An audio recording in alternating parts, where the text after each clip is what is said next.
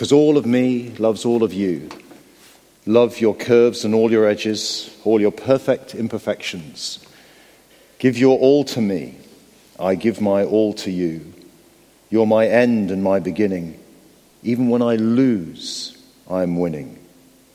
Because I give you all of me, and you give me all of you. What would make you give your life to someone? To commit to them, to depend on them, to sing to them. I give my all to you. I guess the answer has always been love. Love. But love is a fickle friend. We fall into it and out of it again.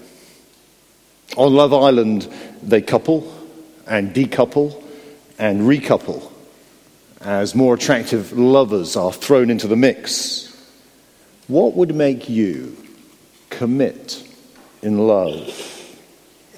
We're coming to the end of the world's greatest love song because it is God's love song, the song of songs, King Solomon's number one hit from 980 BC to God's people Israel.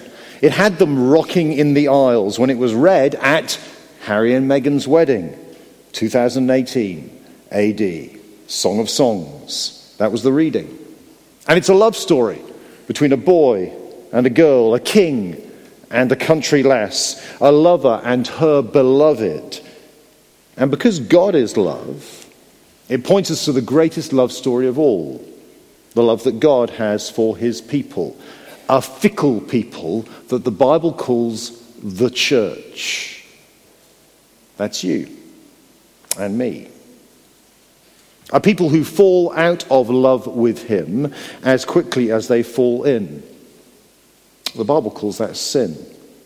That, that desire from within us to love ourselves and not Him.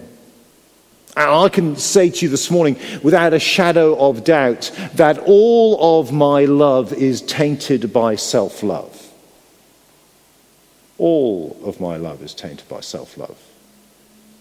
Even in my best moments, I do things for others because of the way I want them to make me feel. And a lot of the time, I guess maybe like me, you'd sing with Foreigner, I want to know what love is. Don't you feel that? What is love? I want to feel what love is. I know what anger is. I know what sadness is. I know what it is to be held and be touched, but what is it to be loved? Is it just that brief moment of physical attraction for someone? Is it sexual pleasure? What is it to be loved? And the history of the Bible, the history of humanity, is the history of uh, patient, faithful, consistent love of God who passionately, with a determination, keeps loving a people who reject and ignore Him, who is going to bring people back into loving relationship with Himself, literally through hell and not high water, but a bloody death. And today, I, I, just hope as we finish, you'll see why this is a, a love worth basing your life on. Whether you're single, whether you're married, whether you'd call yourself a Christian or not. It's a love worth leaning into, depending on. Why it's worth saying to God, I give you all of me because you have given me all of you. Because in the end, that's what a Christian is. Someone who sees that God in the Lord Jesus Christ has given of himself to them all that he could give them, and therefore wants to give him all of themselves. So come, look with me at the, the last verse of the greatest love song ever. And as before, the rhythm of the, poetry, I'm going to try and maintain it in the way I speak. Here comes our girl now in verse 5 of chapter 8. The crowd looks out. Who is this coming up from the wilderness leaning on her beloved? Back in chapter 3, verse 6, she came to her wedding day, but she was not with her beloved then. But now she comes leaning on the man whom she leant on as they walked out of the church, arm in arm down the aisle, leaning into him, safe secure, loved. And she remembers where it all started in verse 5 Under the apple tree I roused you. There your mother conceived you. There who was in, she who was in labor gave birth to you. Oh, it's the time they started going out. The day they, she came into his family. The occasion she met his mum when he took her home. It's a testimony of her love begun. But it's not the past she dwells on. It's the future she yearns for. And in verses 6 to 7, she explodes in, in explaining the characteristics of his love for her. Eight things to make a love worth giving your life for.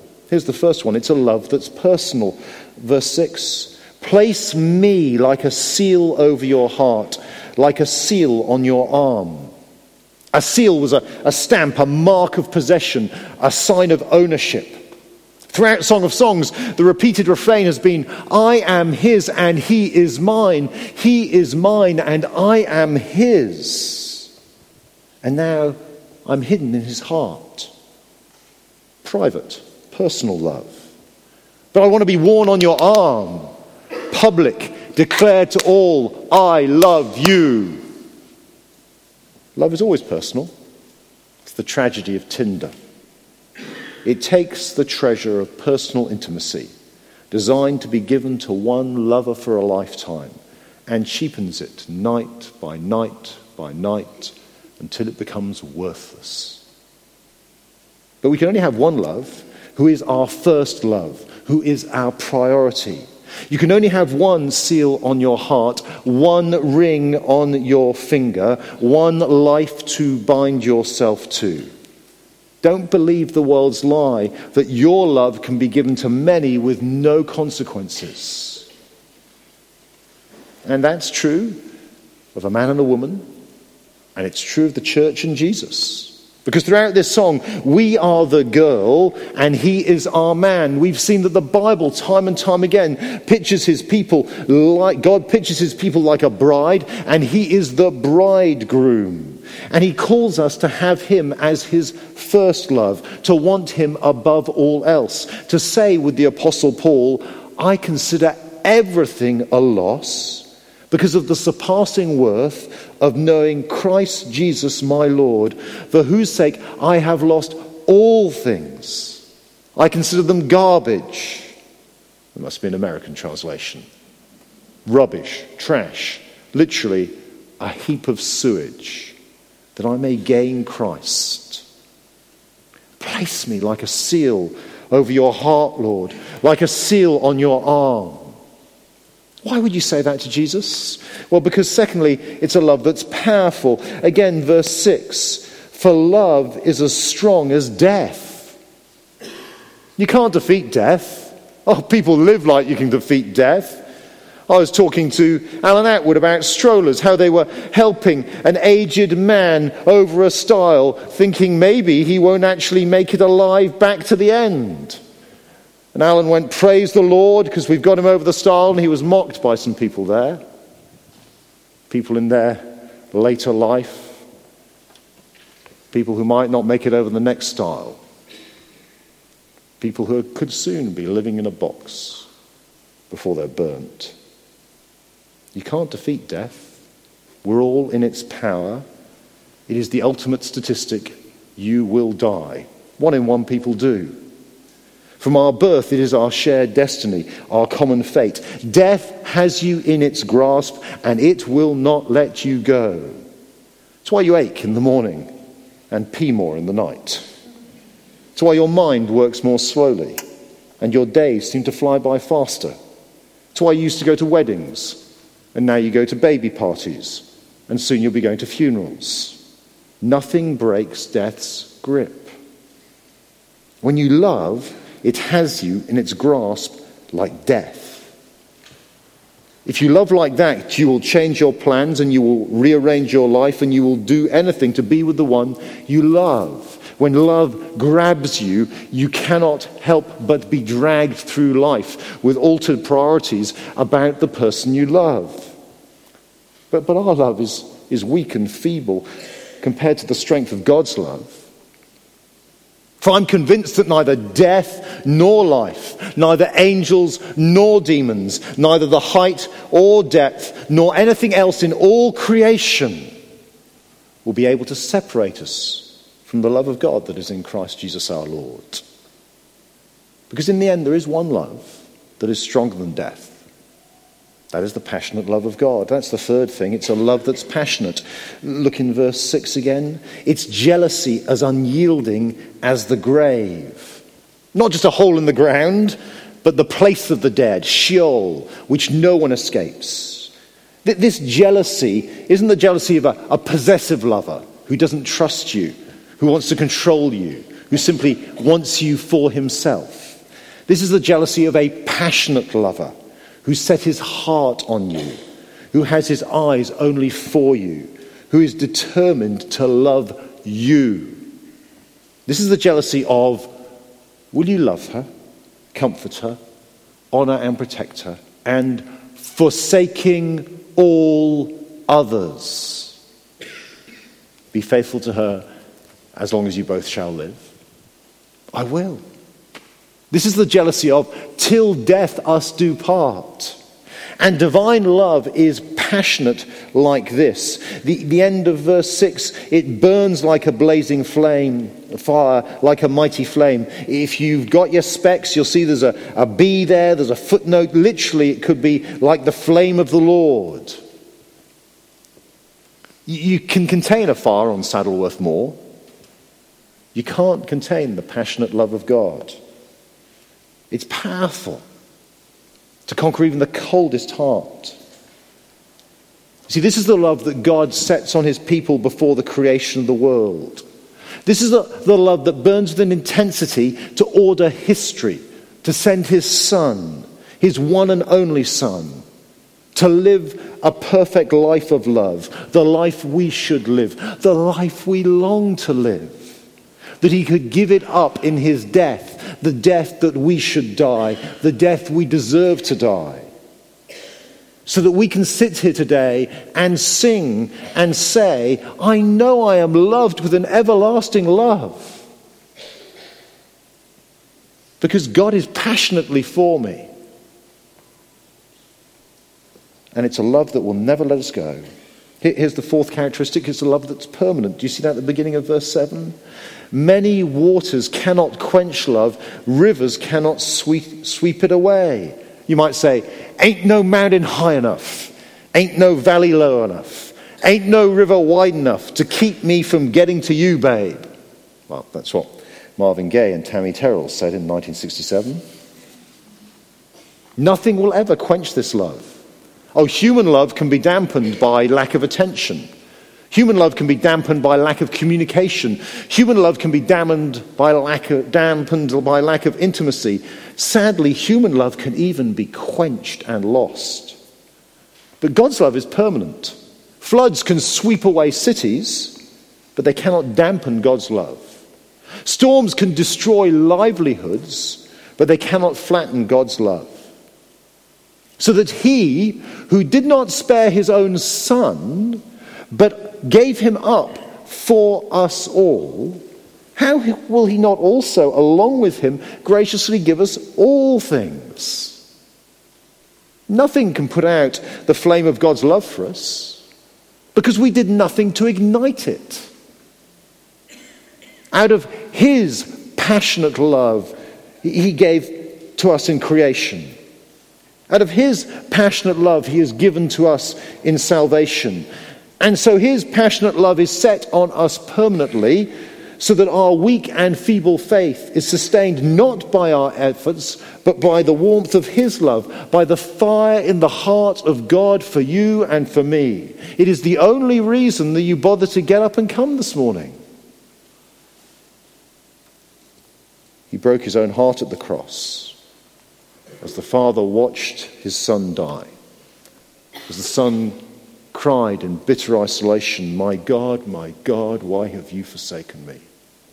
As the Spirit placed all of our sin in the body of Jesus so that we might never experience the Father's face turned away. Whatever you have done this week as a follower of Jesus Christ, you will never experience the Father's face turned away. So that you will never know a day when you are not a child of God. Whatever your experience of life in family, however wretched and messed up it is, you will never know a day when you're not a child of God. So you will never lose the presence of the loving Spirit of God in your heart. However alone you feel, however unloved you feel, you are not. Because He is always there with you. Let me cheapen God's love with a little song from the 1980s. If you're lost, you can look and you will find me, time after time. If you fall, I will catch you. I'll be waiting time after time. That's what God says. My love is permanent. There, ready. No wonder this is, fifthly, a love that's precious, most precious. Look at the end of verse 7. If one were to give all the wealth of one's house for love, it would be utterly scorned. To, to try and buy this love would be like walking into the Ferrari dealer in Knightsbridge, just down the road from Harrods, taking out a fiver from your wallet and saying, I'll have that new 358, please, they'll laugh you out of the shop. If you gave up all that you had to buy this love, you would be mocked. For it was not with perishable things such as silver or gold that we were redeemed, but with the precious blood of Jesus. Well, what can you give for the unique life of Jesus? What have you, what have you got to offer? What, what can you and I bargain with? You see, you see, if we think there's anything about us, anything that is worthy of His love, then actually we haven't understood the nature of our own hearts. We haven't understood the depth of our rebellion. And the irony is that if I look within to feel loved, I will only ever see my sin and feel unlovely. But if I look to Him to feel loved, I will only ever see what He has given for me. But it's not just you, you can't buy this love, it's that you don't have to. It's not that you can't earn this love, it's Jesus has paid for you. That's why this love is so precious. It's God's undeserved love, lavished on you. The Bible calls that grace. It's a love given that we might have peace, that the, the ache of life might be healed, that, that that satisfaction that is constantly beyond our grasp might be filled, that the happiness that actually history is a quest by humanity to try and find might be found, that the wholeness that we yearn for might be experienced. The, the, the, the reasons that we, we go to the gym, we stand in front of the mirror, we buy some new clothes we portray ourselves as we do on Instagram. That we're worried about at school and who likes us and who doesn't. We're worried about in our street who likes us and who doesn't. That we make and break and make families again. That, that striving for love might be fulfilled. Because, lastly, this is a love that is peace. That's what this rather strange interaction, I think, is between friends and this woman in verses 8 to 10 is about. They're probably not her friends, they're probably her possessive brothers. We, we met them back in chapter 1. They were making her work in the vineyard. And like possessive brothers, older brothers, they've got a, a comment or two to make about their little sister's new relationship. Verse 8 We have a little sister, and her breasts are not yet grown. What shall we do for our sister on the day she is spoken for? You're only a child. You're not ready for love. No, no. You say that you're chaste. We're going to reinforce the walls of your chastity with towers. We're going to nail shut the door of your desire with cedar boarding. It's a danger, isn't it? You got to be like me yet? Police officers looking a bit young? Politicians? Sure they're old enough to be in charge? Children?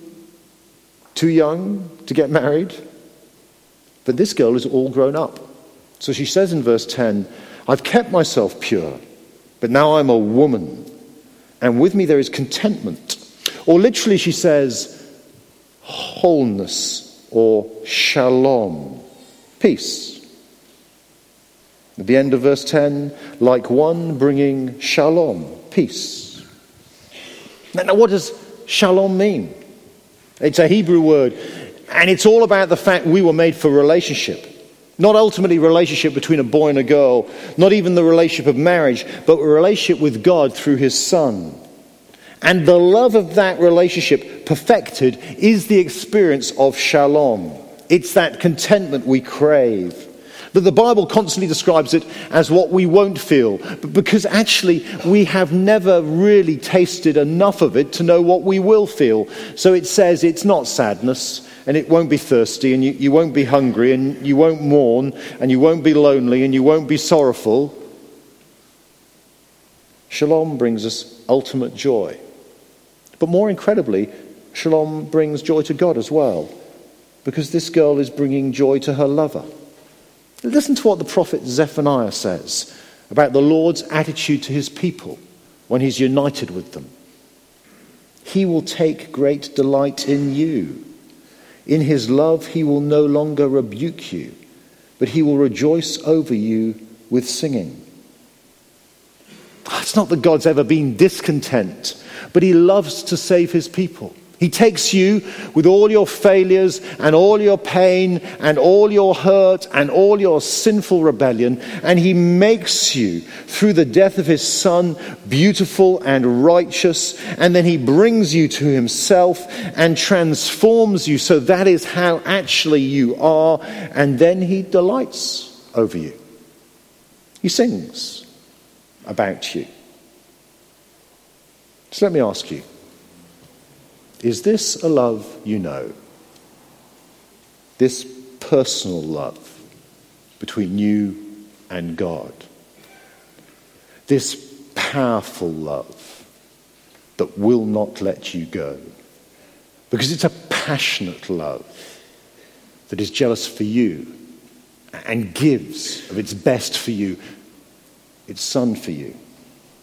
This permanent love that stretches through the ages. This precious love that you cannot buy.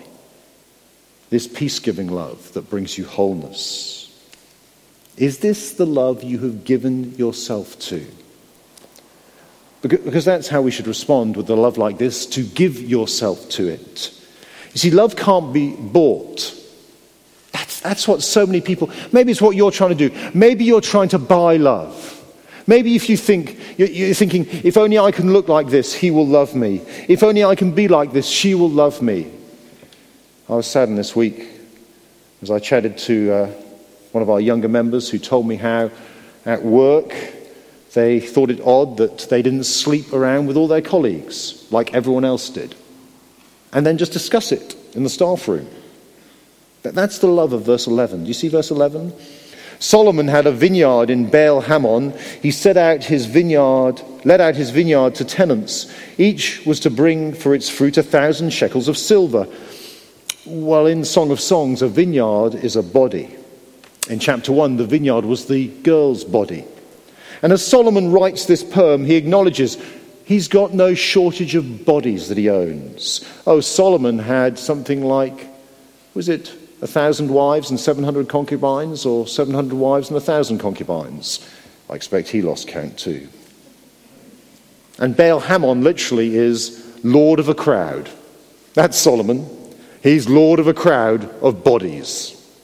He may command a royal brothel, but he can't buy real love. It's tragic when people sell their bodies. This young Christian told me that a a girl, a colleague, had told her that she aimed to sleep with 25, with 100 men by the time she was 25. She just had a birthday. She fell five short. And that's normal. That's middle class life today. And it's tragic. Bikini clad on Love Island, happy to be objectified, celebrating that millions of men anonymously ogle at them secretly, and a group of men get to ogle at them publicly.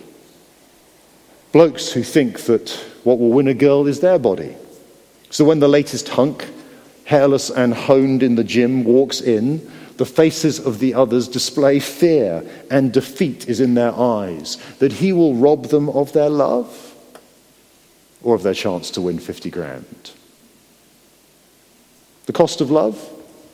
Gym membership, plus hair removal, plus hairdresser, plus tanning studio, plus tattoo parlor, plus fashion label. But love can't be bought. It has to be given. That's what the girl says in verse 12. But my own vineyard is mine to give. A thousand shekels are for you, Solomon. That, that's what I owe you. And 200 are for those who tend its fruit. No, my body is mine to give. And to you, my king, I will pay all that I owe and even more. See, true love doesn't count the cost, but gives beyond what is due. It's not a question of splitting the bills, of halving the housekeeping, of sharing the mortgage. It's about giving yourself to someone else because you love them. Marriage is not a bargain, it's not a deal.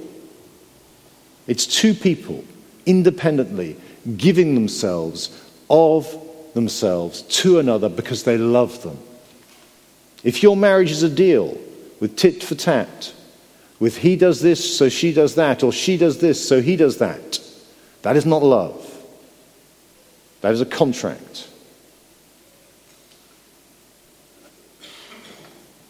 See, that's what what's Fred's baptism pictures is what, what Christ has done for us and how we respond to him. Peter pointed it out, didn't he? It's not a, a quick cleansing from Jesus, then, Fred, off you go to South Africa and enjoy life for yourself again. No, it's that Fred has died with Christ and he's risen to a new life that's no longer his life, but Christ's life. And to be a Christian is to give your first love to Jesus. So, brothers and sisters, let me ask you today have you? Are you? Will you give your love to Jesus? Because if you're not, it, it, it's probably because you're not reflecting on how much He loves you. That, that daily you're not picking up His word and thinking, How loved am I? And if you're not yet a Christian, today is a great day to give your love to Jesus because He is the perfect lover of your soul and He calls you to Himself. It's not too late to come to Him, it's never too late to come to Him. I'd love to talk to you afterwards. Be sitting through there in what's called the Art and Lounge. I'd love to chat to you about how much God loves you. You see, our song ends with this. This is a love to give yourself to, but it's also a love to crave. Look at verse 13. He says, You who dwell in the gardens with friends in attendance, let me hear your voice. You're there and, and the crowd is around you, but I want to hear you speak to me. I want to be in your presence. I want to know your love intimately. Do you know what Jesus said to his disciples the night before he died? He said this My Father's house has many rooms. If it were not so, I would have told you. I'm going there to prepare a place for you. And if I go and prepare a place for you, I will come back and take you to be with me, that you also may be where I am. The Lord Jesus says, Look in my Father's house, the place where the bridegroom takes the bride on their wedding night, the place to experience love. That's where I'm going to die so you can come and be with me. It's not that he wants you to walk round at a distance from him, knowing you're forgiven. He wants to experience intimate, personal, face to face relationship with you. And that's what you'll do in all eternity. It's what the girl longs for. Verse 14 Come away, my beloved, and be like a gazelle or like a young stag on the spice laden mountains. It's an invitation to intimacy. It's a mutual desire to delight in one another. It's a yearning to be in his arms, enjoying his presence forever. And that should be the heartbeat of the church to be with Christ because we know his love, because we love him, to want to be with Jesus. So, will you pray with me that our hearts as a church might so taste the personal, powerful, passionate, permanent, peace giving love of the Lord Jesus Christ that we will give ourselves wholly to Him, that we will crave His presence, and that we might maybe daily end as the Bible ends saying this. The Lord Jesus in verse 20 of Revelation 22 says, He who testifies to these things says, Yes, I am coming soon. Let me hear your voice. I want to be with you. I'm going to take you to my Father's house. I have died to make that a reality in your life. And how do we reply? Amen. Come, Lord Jesus. Let me be with you forever. Oh, I want to know what love is. I want to know what love is. I'm not just using that as an expression. I mean that. I want to know what love is. And on that day, I will. I will. Let's pray together.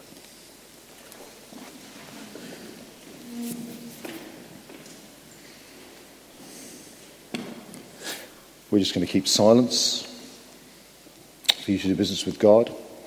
And then the band's going to come up and lead us in a great hymn of love.